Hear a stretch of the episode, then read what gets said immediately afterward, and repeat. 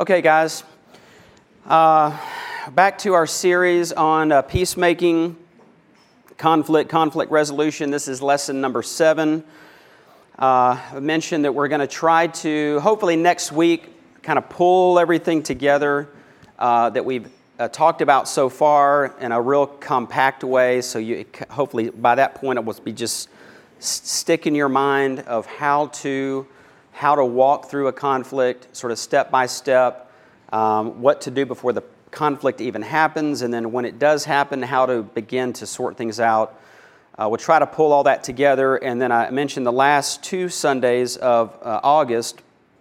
I want to spend one of those Sundays talking about preference issues and conscience issues because this is where a lot of the conflict resides among believers.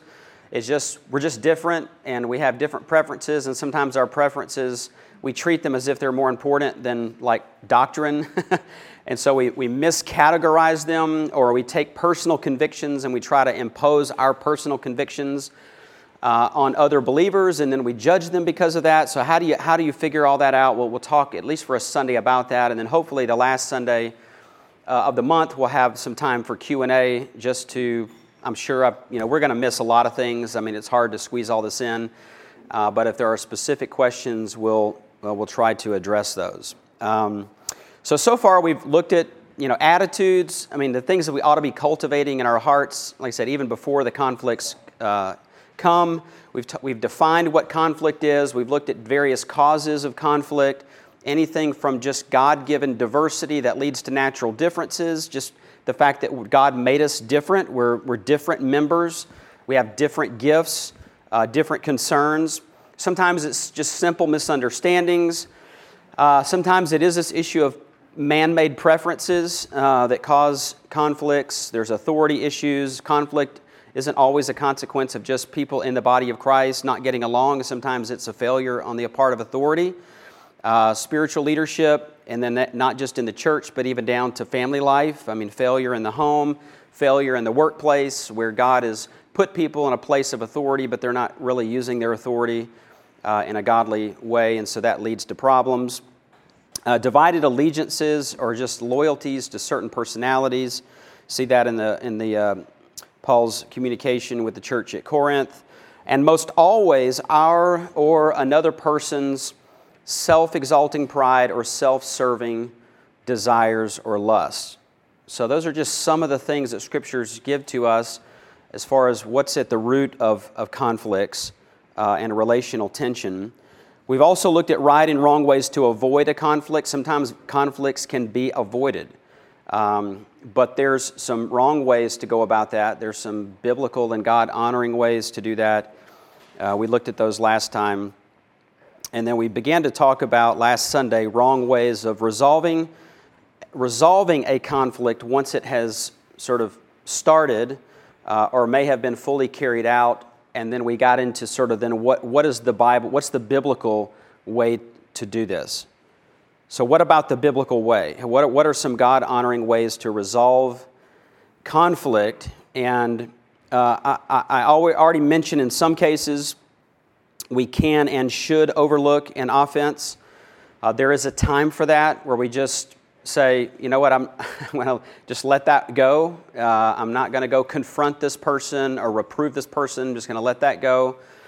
There's a time for that, but that's not always possible. And when that, when that happens, when there is an offense that is too serious to overlook or has damaged our relationship, the scriptures call us to resolve personal and relational issues through confession, repentance, loving correction, and forgiveness. Those are the, those are the main pieces. So we said we have these various commands in Scripture. We have one in Matthew chapter 18, verse 15. Jesus says, If your brother sins, go and show him his fault in private. If he listens to you, you have won your brother, which is the principle of dealing with conflict as privately as possible and not through, through gossip. Uh, then we have this statement in Matthew 5, verse 23. Jesus says there, Therefore, if you are presenting your offering at the altar, and there remember that your brother has something against you, leave your offering there before the altar and go. First be reconciled to your brother, and then come and present your offering. So we just see the, the, the, uh, the priority of making sure that you your relationships in your life are where they need to be, at least from your standpoint, that you're doing all that you can do, and not somehow uh, minimize those things and, and convince yourself that this does not affect your relationship with God. It does affect your relationship with the Lord. And so Jesus is saying, you come to worship, but take a time out, go deal with, go deal with that, and then come, right? So he's just, he's just heightening the, the, the, the importance of this. Um, and, and again, this is sort of the, a, a, similar truth from the opposite side. So, this is from the perspective of the person who has sinned. So, someone has something against you. Uh, but in both scenarios, whether it's you who have sinned or whether it's this other person that has sinned, the command in both cases is to go, but not to sit back and, and wait. Not to sit back and, and wait for them to come, but to, to go and to seek reconciliation. Uh, and we said that there's also this other principle of uh, getting the log out of your own eye, uh, which is so often neglected um, and is one of the greatest challenges, I think, of, of peacemaking. Jesus spells this out in Matthew chapter 7, verse 5. You hypocrite, first take the log out of your own eye, and then you will see clearly to take the speck out of your brother's eye. So the point here is that sin is blinding. Um, in fact, one of, the, one of the words for pride in the New Testament has this idea of, of having your head sort of in the clouds.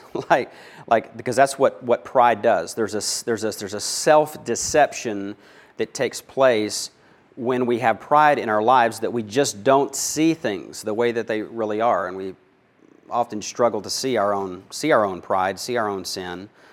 Um, and so Jesus is saying that in the midst of conflict, it's easy to get these things confused because specks can often look like logs, logs can sometimes look like specks.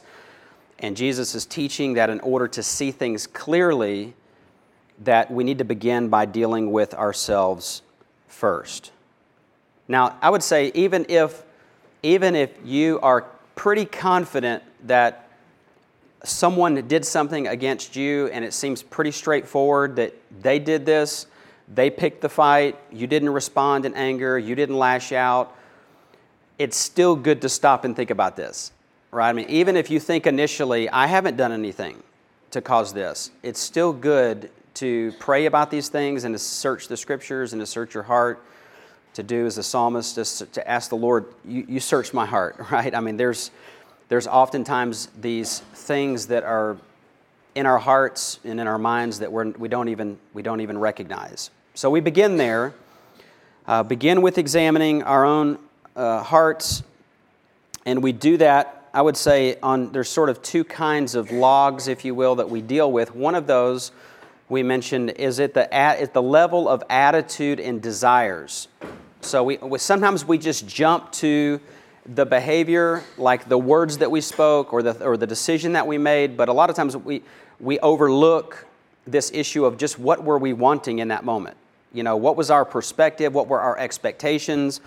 What was our attitude? Because many times we have a very critical, negative, or overly sensitive attitude uh, that, that really causes us to magnify the faults of others uh, while diminishing and sort of downplaying um, those things in our, in our own lives. I think this is what was going on. If you want to turn over to Philippians chapter 4, I think this is likely what was going on in the life of two women in the Philippian church. Uh, never told exactly what their conflict was about, but the context of Philippians seems to indicate that their conflict probably had to do with this sort of critical and overly sensitive attitude towards one another. And the advice that Paul gives in chapter 4 presents a, a really helpful pattern for searching our own heart in the midst of conflict. Paul writes there, Philippians 4, verse 1 Therefore, my beloved brethren, whom I long to see, my joy and crown. In this way, stand firm in the Lord, my beloved. I urge Euodia and I urge Syntyche to live in harmony in the Lord.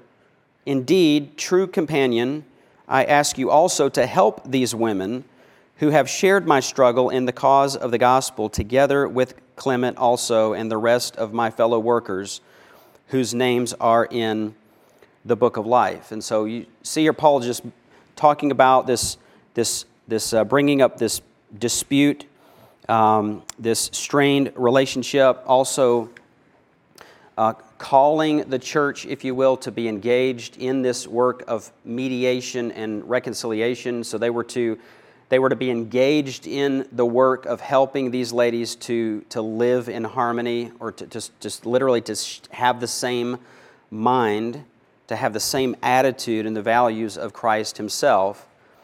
And the paradigm of how to do that is what Paul sort of then is given to us. He lays this out in verses 4 to 9. And if you could summarize it in one phrase, it would be to set your hope in God. Set your hope in God or on God. So, what Paul does here is he says, he basically takes their focus off of the horizontal and puts it back onto the vertical, which makes sense because people in conflict usually have very little room for God. Right? They, they get very engrossed in the conflict, right? They get very focused, they get very zeroed in on this person and spend a lot of energy thinking through the issues and, and, and, and in some cases, again, just trying to get their way and trying to come out on top, but have very little room for God. In fact, when you're around them, you'll, you will rarely hear, hear them talking about resting in the Lord or putting their hope in, in the Lord. They, they are usually consumed with anxiety uh, and, and, and in all of their worry about what the other person is doing, they have very little room left in their thoughts for the Lord. That, that's why Paul gives so many exhortations here that are related to God. He says, Rejoice in the Lord. He says, The Lord is near. He says, The peace of God will guard your hearts. The, the God of peace be with you. Uh, Paul, Paul uh, is saying essentially, get your eyes off of yourself and get your eyes off of the other person and put them back on Christ. This, by the way, builds right back into our principle that God is sovereign over all conflict. So, the first, first command Paul gives here is rejoice in the Lord. That is because when we are offended by another person, we have a tendency to forget God's kindness. Right? We, we have a tendency to forget God's patience. We have a tendency to forget God's tolerance with us. We forget the 10,000 talents that God has forgiven us. We refer back to our Matthew 18 passage that we, we, we owe a debt, we owed a debt to the Lord that could have never been paid. It would have taken us a thousand lifetimes to do that, an, an insurmountable debt. We forget about the joy that's available in the Lord. We forget that no situation is beyond the Lord's help. And it's in remembering God's kindness and patience and grace that we are prepared for this command here in verse 5. He says, Let your gentle spirit be known to all men. That is to say, don't insist on your own rights, but show courtesy and respect for the integrity of others, which is followed up with another vertical focus. He says, The Lord is near. This, again, is another reminder of God's sovereignty over the conflict, and it's a call for us to begin to reorient our focus on the Lord and God's agenda, as well as a call for us to see that this conflict is, is not an accident, but it's an assignment. Right? This is an opportunity. Conflict is an opportunity to glorify God. And for all the anxiety that comes in, in the midst of conflict, Paul tells us to replace that anxiety with prayerful trust in the Lord because the Lord is near. He says there in verse 6 Be anxious for nothing, but in everything by prayer and supplication with thanksgiving, let your requests be made known to God. Again, that's important because our hearts are usually filled with fear. So we're struggling in these conflicts. We tend to be consumed with fear. We tend to be consumed with anxiety. We get fearful about the outcome right? I mean, just think of some of the things that we're, we are fearful of when we're in, we're in one of these relationships, right? We're, we're fearful of the outcome, we're fear of, of the consequences, quite honestly. The consequences to the both, both parties involved, or the consequence to that particular person, or, or maybe a consequence in your own life. We fear, in some cases, being exposed or humiliated or harmed, right? Because this person might be bringing things at you, and so you're concerned that these things, you know, might uh, uh, be brought out to the surface. That if this person in the conflict doesn't do what they're supposed to do, which is to address these things in private, then that they might say, they might skip a few steps, right? And they might just decide to go public with something. We get concerned about that. We get concerned and fearful about gossip and slander as these things abound. We fear, we fear that our rep- reputations might be tainted or stained. But what we're called to do is to turn our hearts to the Lord, to give thanks to the Lord for the trial, and to realize that we'll never be able to battle the gossip train. I mean, sometimes you get into these conflicts, and so these things start going, and you have all these anxieties and you have all these fears, and you feel like you're, you're chasing this train, right, going 100 miles an hour, and it's just, you just can't catch it. You, feel, you find yourself going out and trying to put out little fires, right? Put out a fire here, put out a fire there, and you just realize it's, you can't. You, you will exhaust yourself trying to do that. So Paul says you take these anxieties and burdens to the Lord in prayer with thanksgiving. And when we do this, this is what happens. The peace of God, which surpasses all comprehension, will guard your hearts and your minds in Christ Jesus. That's what happens.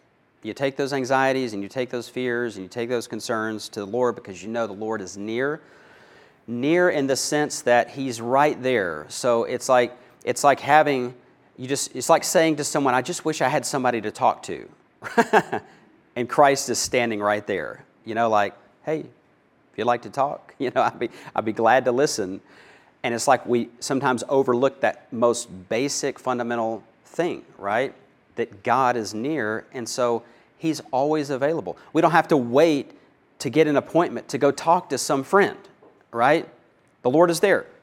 And the Lord is also near in the sense that God is a God of justice, right? So even if even if you're in a position in that relationship where you're trying to do the right thing and someone else is not attempting to do the right thing and it does harm you in some way, even in that you take your anxiety to the Lord because the Lord is near in the sense that the Lord knows and sees everything.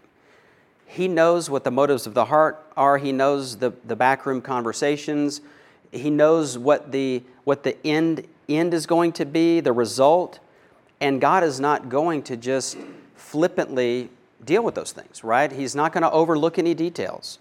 And so, whether it's it's, it's God being near in the sense of God is a just God and will bring justice and righteousness maybe not in our timing and maybe not the way that we want it, but He will ultimately do that. Or maybe it's just the fact that God is near in the sense that God is a God of comfort, right?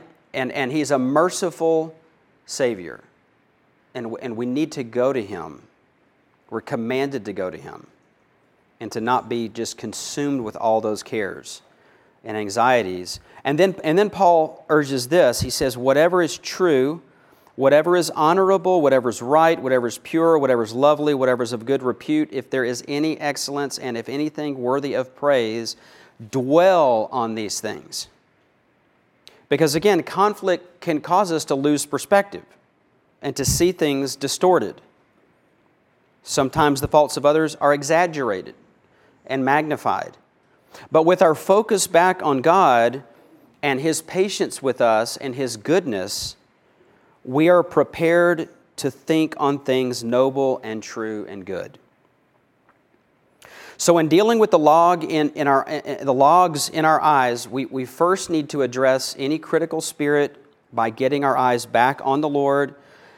And of the sinful things you will need to examine, sometimes the most difficult to discern will be the sinful desires of your heart which means that if you're going to be a skilled peacemaker, you're going to have to grab hold of the truth that we talked about in James 3 and James 4. You're going to have to understand that conflict comes from the desires that battle in your heart and in the hearts of others. Again, some that are inherently wrong, but many that are not wrong in and of themselves. Martin Luther said this He says, To whatever we look for any good thing and for refuge in every need, that is what is meant by God. To have a God is nothing else than to trust and believe in Him from the heart. To whatever you give your heart and entrust your being, that I say is really your God. Whether it's the one true living God or something else. But to whatever you give your heart and to whatever you entrust your being, functionally, that's your God. So that's the idolatry that we've been talking about. And anytime you become excessively preoccupied with something, even a good thing, and you seek to find happiness and security or fulfillment in those things rather than in God, you are guilty of idolatry. And when that idolatry is fueling the conflict, what do you do? Well, you got to put your finger on it. I mean, you, you, it's, you got to isolate in your, in, your, in your own life. You got to say, that's an idol right there. I have, I have made that an idol. I have, I have an unbiblical expectation about this circumstance or about that person. And so you identify those things and you renounce those desires and you deliberately pursue right worship. Again, all this is about getting it's a it, it's all all comes back to getting your focus vertically on God instead of horizontally on what the other person is not giving you that you want or what they are giving you that you don't want because that's where we tend to expend most of our energy is focusing on those things. So we deal with the sinful things in our lives at those levels of attitude and desires, and then we said we the, the other log, if you will, that we deal with are really just the it's the actions, right? It's the sinful words, it's the sinful conduct. Um, so we go beyond attitude and desires, and we do have to deal with the choices and the words and the actions. I'm just saying that we need to spend a lot more time searching into the desires and attitudes and not rush past that just to say, well, I shouldn't have said that to you. No, what you should have done is like way before that ever came out of your mouth, there were a lot of things going on in the heart, and you need to be able to identify those things and, and deal with them and repent if, at that level. So, all of this is involved with, with examining yourself. Have your words been seasoned with grace? Or have you been grumbling and complaining or slandering and gossiping? Have your words been critical, negative, hurtful, or destructive? Have you exaggerated the truth? Are you handling your God given responsibilities? Have you been keeping your word? Have you been respect, respecting or rebelling against God given authority? Are you in some way withholding love from others? Have you been preoccupied with your own desires? Have you been treating others in the same way that you would want them to treat you? And if you've been walking in pride, the most important thing is, to, is for you to talk to the Lord, of course, about your sin, to renounce those things immediately, to repent, but then to replace those things with their godly opposites and seek reconciliation. So, all of this is so critical, so critical to, to peacemaking, because simply restraining your sin is not enough. Simply choosing not to lash out isn't enough. Simply choosing to not withdraw into your hobbit hole is not enough. Not when you're thinking in your own heart that you're always right. You've got to lay down the sword, you've got to take steps toward the other person, you've got to work hard at trying to understand them rather than always defending your own opinion. You've got to learn to verbalize the, the wrong things that you've done and own up to those ruling desires that have wrecked relationships. Uh, and you've got to walk by faith, knowing the Lord is near and that He is by your side.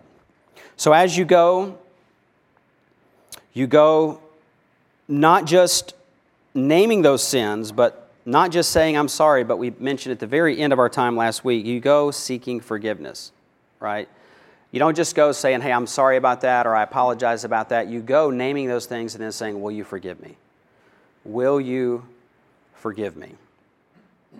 Now, sometimes I, I get asked a question about when, when is it appropriate to confess sin to others and when is it not? Uh, it's sort of like the question of when do you go and address another person's sin, and when do you choose to overlook it? And I've given you some things to think about, uh, about in regard to that idea already. But concerning confession, the general principle is that you confess your sin to others when they are directly affected by it or when you know that they are aware of it. That is to say, I don't think that it's helpful to confess sin to another person when you have not acted out on it. For example, if you, if, if you, if you have, a, if you have a, some sort of a judgmental thought about someone, I don't think that it's necessary for you to go and to confess that to them. Um, now, if, if that thought what I, what I mean by acting out is if it goes beyond simply having a judgmental thought about someone to actually those thoughts leading to gossip about a person or slandering that person or doing something to hurt them, that, that's a different issue. But I'm saying that when, when, when, your, when your battle with sin is something that is going on within your own heart and you haven't actually acted out on that desire in your heart, I think it's best, and again, this is just a general rule of thumb. I'm not saying that you would never go and confess that, but I'm saying uh, uh, imagine uh, if every time you had a wrong thought towards someone, you went to them and said, I just want you to know that I had I saw you and I had this this thought went through my mind and it was wicked. It was wicked.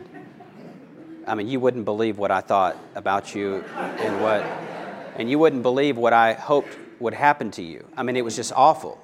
And they're going, well, what was it? And then you get into this, you, don't want to do that, okay?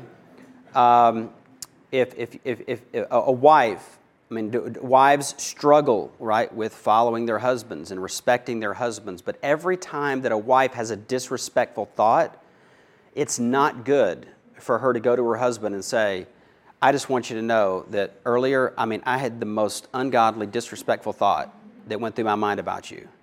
He said, well, well, what was it? You know, and then she tells him. And then 15 minutes later, she goes and says, I'm sorry, but I just had the most disrespectful. I mean, I'm just saying, you, you don't do that, okay? You, you talk about really making a relationship difficult, then, then get into the habit of every time you wrestle with something in your own heart and mind, go tell the other person. Okay? Again, you got to be aware that this thing can be working itself out in, in actions, right?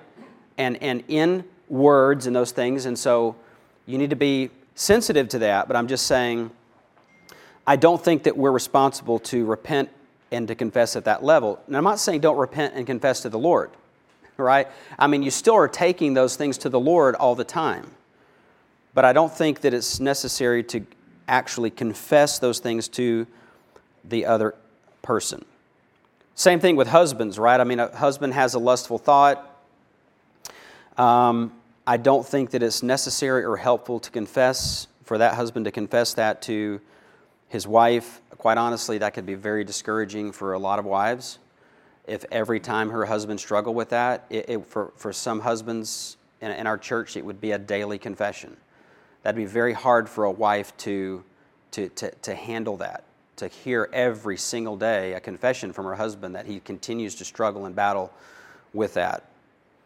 So, again, uh, if it goes beyond that, if it goes beyond an internal struggle and it turns into a wife nagging her husband or for the husband viewing pornography or saying something demeaning to his wife, that's, that's different.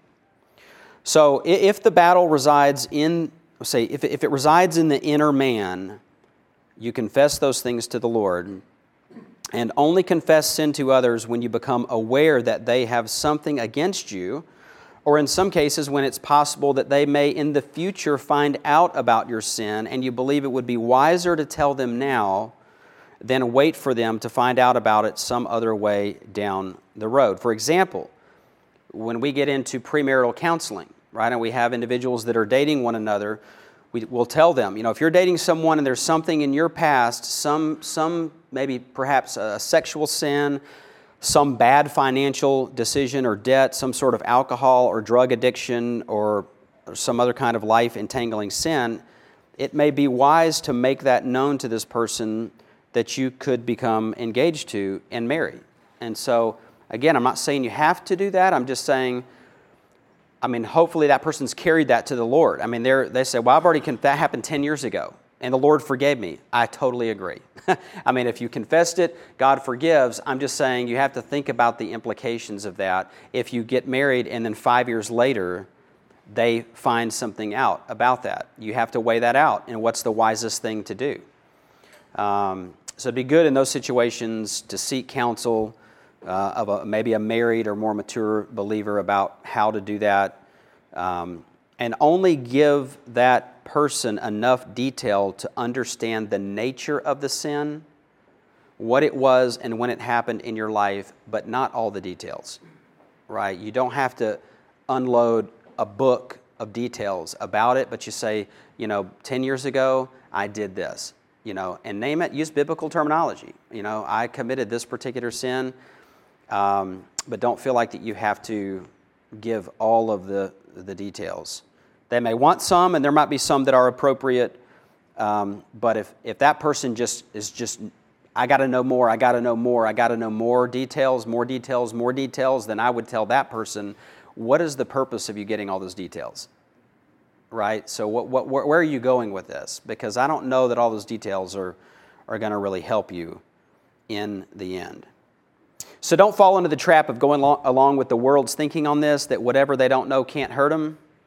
Right? For Christians, living in the light, right? Living in the light, a life of honesty and vulnerability and transparency is the higher calling that we're called to live as we follow in the ways of Jesus. So, this is the biblical pattern. You deal with the, your own log first, stating your desire for forgiveness in a question form because forgiveness is something that you must receive from this other person. So, will you forgive me? Use biblical terminology to describe your attitudes and actions or words that have caused the offense. State the things that you should have done, that you should have exhibited in place of the sin, and that you're going to begin to work on accepting consequences in, in, in some cases for your sin, making necessary restitution and then altering your attitudes and actions and relationship patterns to line up with the standards given to us in, in the Bible. Only then are you ready to deal with the other person. So, all of this, folks, is just getting ready to go and to show a brother his fault, right? So, all this uh, attitudes, perspectives, that all that work, and again, I'm not saying you have to spend months doing this. I mean, this could all take place in a day, but you've got to carve out some time to examine your heart and to make sure that you have got the facts straight, that you haven't rushed into something, that you haven't jumped to a conclusion, examining your own motives, really thinking carefully about how to approach this other person so that it's effective so that it accomplishes what it's intended to accomplish, so that you don't rush into something and make it worse because of your sinful attitude or because you thought that you knew what was going on, but you didn't have all the information. And so you're rushing in to try to help somebody to do eye surgery, right? I mean, you're rushing in, hey, help, let me, help, Mike, let me help you get that thing out of your eye. And it's obvious that I, I got problems right? That's just not going to end to end well. So you do all this stuff, and again, it doesn't mean you take weeks and months, but you spend some time, adequate time, examining your own life, dealing with your own logs, and then you go. Not for the purpose of asking for forgiveness, but for the purpose of helping a brother or sister to deal with something in their life. Now, the basis for that and the method for how to do that is given to us in n- numerous passages. Okay, so what we're going to try to do today and next week, and we'll, like I said, we'll bring it all together next week. We'll just have to pick a stopping point this morning. But it, I'm trying to take a lot of different, I get it, a lot of different passages, a lot of different contexts, right? Because we're going to be sort of parachuting in okay, what does Paul say to the Thessalonians? And then what does he say over here to the Galatians? And So uh, I'm, I'm, I'm aware that we're doing that. We're just trying to really boil down the principles and then we're trying to tie these things together so that we actually have a template, if you will, to say, again, how do I resolve this conflict? I do this and then I examine this and then I do that and then I go, but then how do I go and what do I say and what am I really addressing and what's the purpose of all this anyway? We're going to try to tie all of this together in the end. But let's just start to look at some of these passages. And we're just going to hit different ones and then we'll come back and tie them together. Let's start with uh, Mark 11. Mark 11, 25 answers the question for us what do we do when someone sins against us? What do we do when someone sins against us? And the answer is we forgive. We forgive. Jesus says this there. He says, Whenever you stand praying, forgive if you have anything against anyone. Okay, is that broad enough for us? If you have anything against anyone, you're like, but Joel, you just don't, no, no, don't go there. But you just, no, right? Anything against anyone, so that your Father who is in heaven will also forgive you your transgressions. What that means, folks, is that when you choose to not forgive, you are inviting God's chastening hand into your life.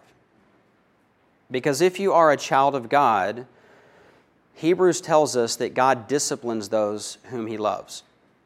And God has commanded us to forgive in light of the fact that God has forgiven us. And when we choose to not do that and we dig our heels in and say, I'm not going to forgive that person, then what you just did is set in motion this purpose of God to discipline you as his son or, or as his daughter, to chasten you because of your disobedience. He loves you, right? I mean, he's not kicking you out of his family, right? I mean, in fact, the very fact that he says, your father, right? In other words, there's the, the assumption here is that you are a child of God. But he's just saying, if you want the Lord to forgive you, he's, he's just saying, if you want to walk in fellowship with God, it makes it's very similar to that Matthew 5 passage, just saying, if you want to walk with the Lord, you must forgive. You cannot hold on to these things and fail to forgive and, and then convince yourself that you're okay with your Father. Can't do that. So here, Jesus is simply saying that when someone offends you and they sin against you, you settle the matter in your heart right then and there. You just settle it. I forgive them.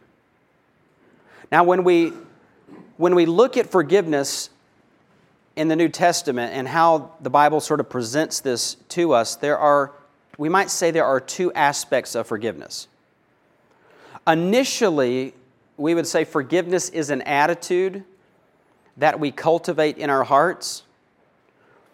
But then behind that, there's this secondary aspect, and that is the fact that forgiveness is also an action that transpires in relationship but that we don't actually extend as an action until a person confesses their wrongdoing.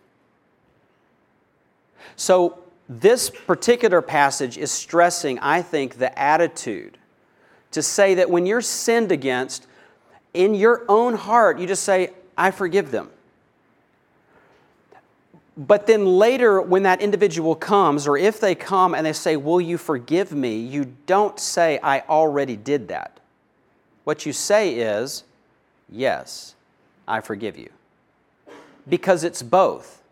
It's both an attitude that you practice initially, and honestly, whether the person comes and never repents or not, right? So, whether they come and repent or they ever confess or own up to what they did, you still have to cultivate that attitude.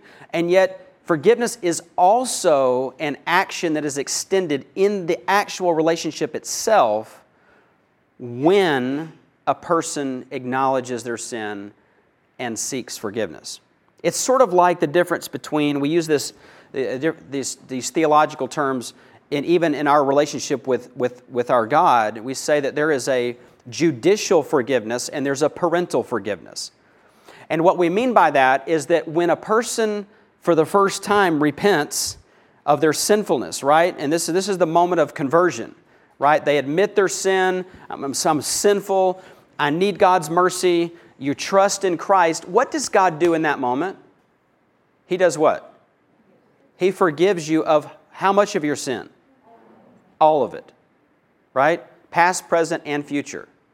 So that theologically we can say that you positionally are in Christ, you stand in the righteousness of Christ, and you're fully accepted in the beloved, right into the family of God. And yet, 1 John 1 9 says that when you sin, that you're supposed to do what? Confess your sins, and that God is faithful and just to forgive you of your sins and cleanse you from all unrighteousness.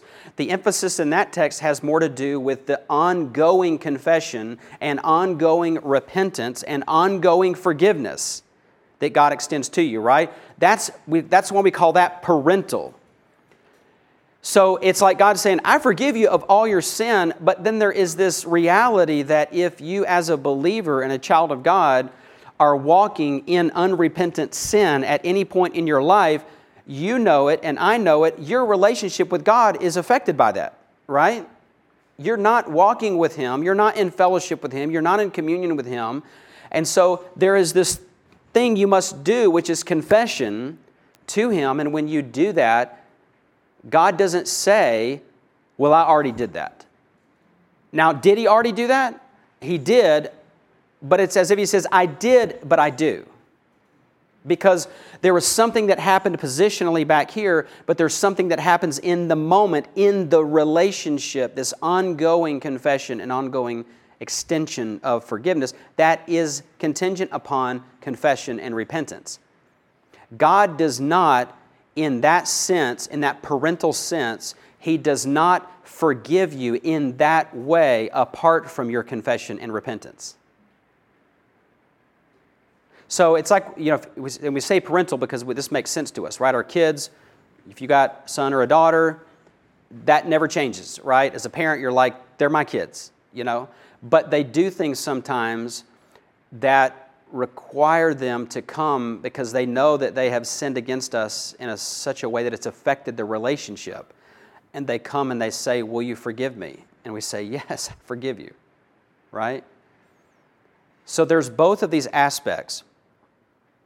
So when so, someone offends us or hurts us or sins against us, at the very beginning in our hearts, we commit to the Lord not to stew over it, not to gossip about it, and not to bring this thing up in the future to, to use it as, as some sort of a weapon against them.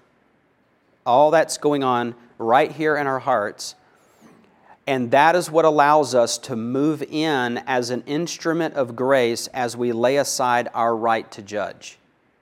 So, again, what it does for us by doing that in our own hearts, at, in, an, in, in, a, in an attitudinal way, what that does is it gives us the right posture to actually go in and do something constructive with this person. Because if we withhold that and we try to go in and help this person, again, it's, it's as if we're going in as the judge to render a judgment. And so we forgive them in attitude and then, if they receive that reproof and if they repent and confess, then certainly we would follow through and in our action extend forgiveness. But this is sort of that initial step. Now, we've already talked about Proverbs 19:11 and when it's appropriate to overlook an offense. Again, Proverbs 19:11 in case you weren't here with us, a man's discretion makes him slow to anger and it is his glory to overlook a transgression. So we said there are time, there's a time and a place for that. But when that's not a wise option, again, you have to go. And so we go back to this Matthew 18, verse 15 passage. It says, If your brother sins, go and show him his fault in private. If he listens to you, you have won your brother. Now, again, we're, we're sort of focusing in a little bit here on Christian to Christian relationships. But Jesus says, if your brother sins, you, you go and show him his fault. And this term, show his fault, is really one word in the Greek. It just simply means to reprove or to, by conviction, to bring something to light. To ex- or you might say, you could even say to expose, generally with a suggestion of, of even shame of the person who's convicted by these things. And so it's, it's, there's a lot going on there. I'm just saying when you're, go, you're, you're going, not hammering them, uh, not putting your finger in their face, it's more of like, I like to think of it as, as if you're coming alongside of them and saying, Can I show you something? you think about the way that the Nathan, uh, Nathan in the Old Testament approached King David about David's sin he didn't just start out saying, You're the man. He could have, right? He could have just said, Brother, you're, you're in sin. But what did he do? Nathan comes to King David and he tells him a story. and, and he gets David sort of on board with this. And so David's like, Well, this is the way I see that, and this is what I would do. And then he tells him, Oh, by the way, that man in that story, that was you. You're the man. And so it's this wise way of sort of coming alongside of someone, especially when you when you see the blindness, when you see the hard heartedness, when you, when you see, and you're just like, this is probably not going to go well. Especially when you feel like that, that there's a good chance that you're going to be met with a lot of opposition and resistance. We have a, there's a lot of creative ways to go at this and to come alongside of someone and say, can I, can I show you something? And so you, it's, it's, like, it's like you're describing something to them, but in the end, it's, it's kind of being tied back to that this is what's going on in their life right? So it's just a, it's just a winsome, there's just a winsome way to do this. Now, it also tells us here when to do this, right? We do it when they have sinned. It doesn't say when you don't have the same viewpoint as them or when you have a different preference than them or you have a different personal conviction than they do. It's saying this has got to be, I mean, folks, this has got to be black and white. Okay? If you go and you try to confront someone on an issue that is not black and white in Scripture, again, you're in, you're in for, a, for a mess. You're in for a mess. Because behind that is a, is a judgmentalism. Behind that is a self righteousness, that your way is the right way. So you're not looking at sort of an objective standard of, of, of, what Scripture says is wrong and right. It's as if you've created your own standard and you're holding this person to it. And so you're going to go in there, and I'm just telling you, the hypocrisy is going to be so glaring to that person. So you go when they have sinned, and then how do you do this? He tells us in private. The ESV says this between you and him alone. That's literally the way it's, it's written. Between you and him alone. And why do we do this? Well, we do this out of love. We do it out of love because our Heavenly Father reproves His own children and we know that he loves them. The Lord Jesus reproves the church. He actually uses the same word for this over in Revelation chapter 3 verse 19. Why did Jesus reprove the church in Revelation 3? He did it because he loves the church. There is no question in our minds that Jesus loves the church.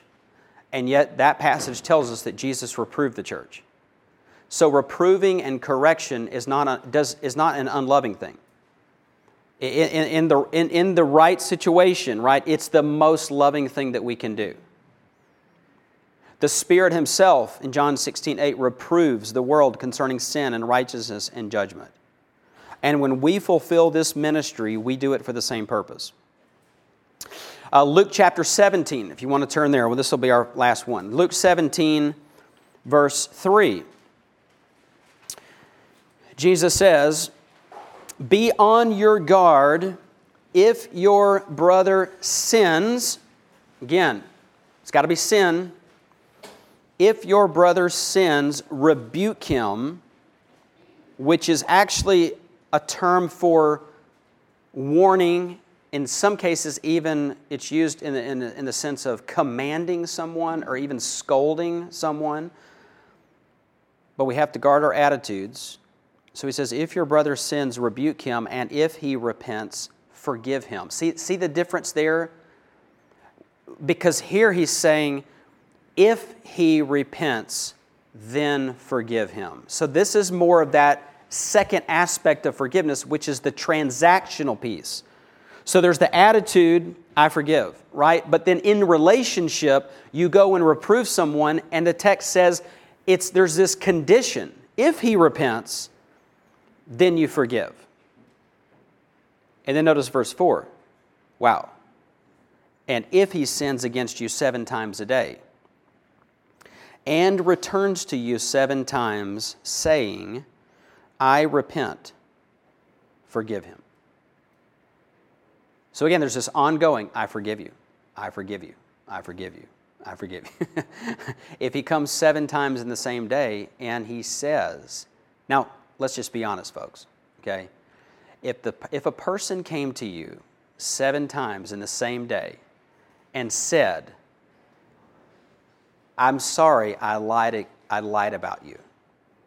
And you say, okay, I, I, I forgive, first time, I forgive you, I love you. An hour later, hey, I, I'm sorry, but I just was on the phone with someone and I lied about you again. Will you forgive me? Yeah, I forgive you.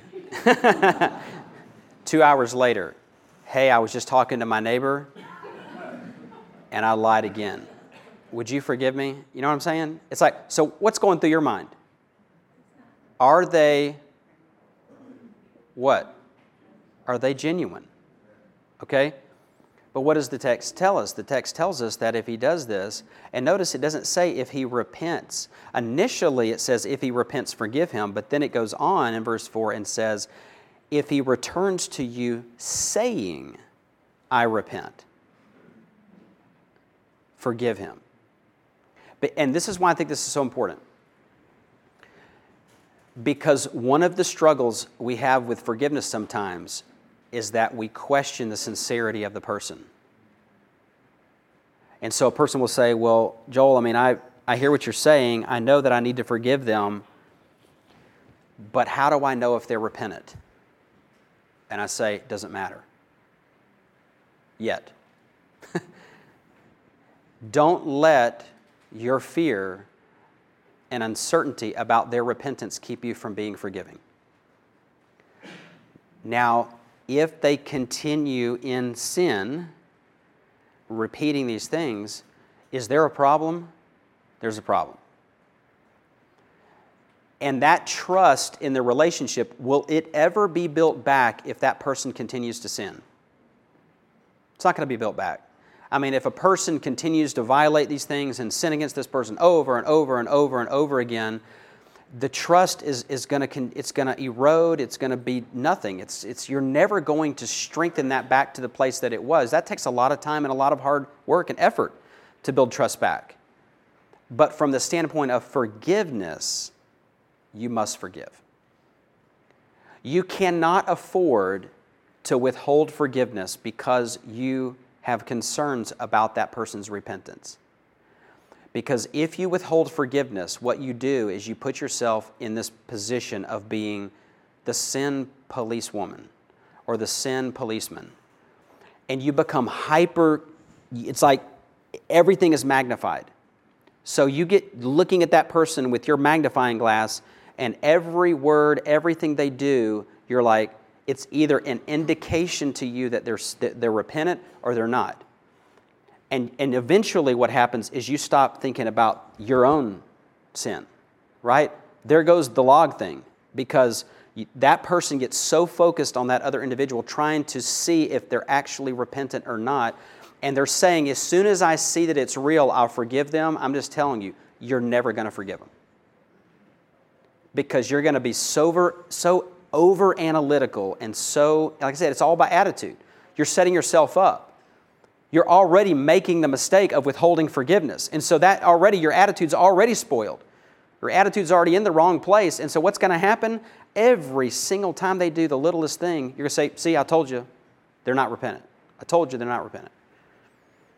So this is really instructive. It's really instructive for us in that it does describe that other element of when a person comes and they acknowledge what they've done, there is a different way to think about what happens in that moment when you forgive them that is, that is There's a distinction between that and what should have happened early on when they first sinned against you and in your attitude said, I forgive them.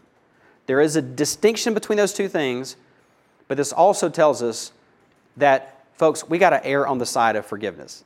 I mean, you might be thinking in your heart, but I just don't know if they're sincere. But what if, what if they hurt me again? What if they do that again? That's okay. Forgive them. If they say they repent, forgive them. And then the building the trust thing and the fruits of repentance and all that stuff, that's all important too. Right? I mean, it's not as if we're not looking for that. It's not as if that's not tied to what's going on. I'm just saying in that moment, we have to err on the side of being forgiving people. And we do it because of the mercy and the kindness that God has shown to us. So we'll come back, we'll look at 2 Corinthians 2, where Paul talks about a, a man in the church that had been uh, reproved and disciplined, and yet he was repentant, and how the church was responding to that. Course, Galatians 6 is an important passage, 1 Thessalonians 5, 2 Thessalonians 3, Hebrews chapter 12. There's a lot to say about this ministry of correction and then what to do when a person doesn't receive these things. They don't repent. How do you deal with that? And the scriptures give us even very, very, very detailed wisdom on how to even relate in those situations. So we'll come back, we'll try to work through those remaining passages, and again, we'll try to pull it all together uh, so that it'll be hopefully firmly fixed in your mind, and then we'll talk, we'll spend a Sunday conscience issues, and hopefully our final week together give you an opportunity to ask some, some questions about things we might not have had time to, to address. Okay, folks? All right, thanks for your time.